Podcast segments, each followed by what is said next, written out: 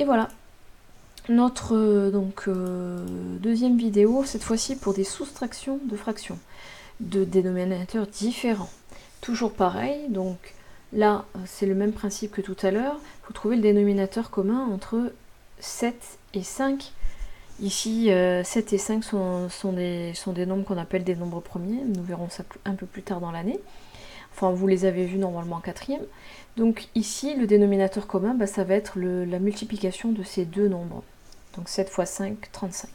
Donc le dénominateur commun, ça va être 35. Donc on va faire exactement pareil que pour tout à l'heure. B égale. Donc même marche à suivre. Donc on va présenter de la même façon.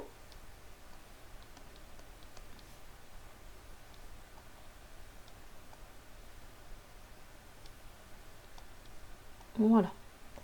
On sait qu'on va devoir multiplier le numérateur et le dénominateur par un même nombre. Donc on a dit que notre dénominateur commun, on va l'écrire sur le côté, c'est 35. On va écrire 7 fois 5 égale 35. Ça on le garde en mémoire, on ne se trompe pas. Voilà. Donc cette fois-ci, 7, on doit le multiplier par combien pour avoir 35 ben, Par 5. Donc si je multiplie par 5 en bas, je dois multiplier par 5 en haut. Ensuite, 5, je multiplie par combien pour avoir 35 ben, Je multiplie par 7. Donc si j'ai multiplié par 7 en bas, je dois multiplier par 7 en haut. Ensuite, on n'a plus qu'à calculer.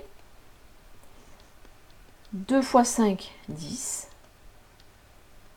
Sur 7 fois 5, bah, du coup 35, c'était le but. Hein.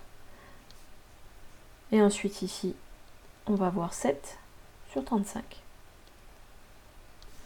On n'a plus qu'à soustraire les numérateurs en gardant le même dénominateur. Attention, hein, on ne va pas soustraire les deux dénominateurs. Hein.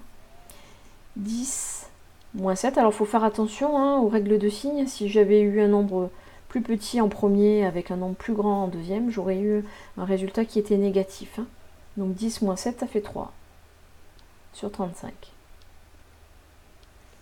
Voilà, maintenant on s'assure que notre fraction, elle n'est pas... Euh, on ne peut plus la réduire, ben on sait que 35 n'est pas dans la table de 3. D'accord? Donc on ne peut pas trouver un multiple commun. Donc notre, notre exercice s'arrête ici.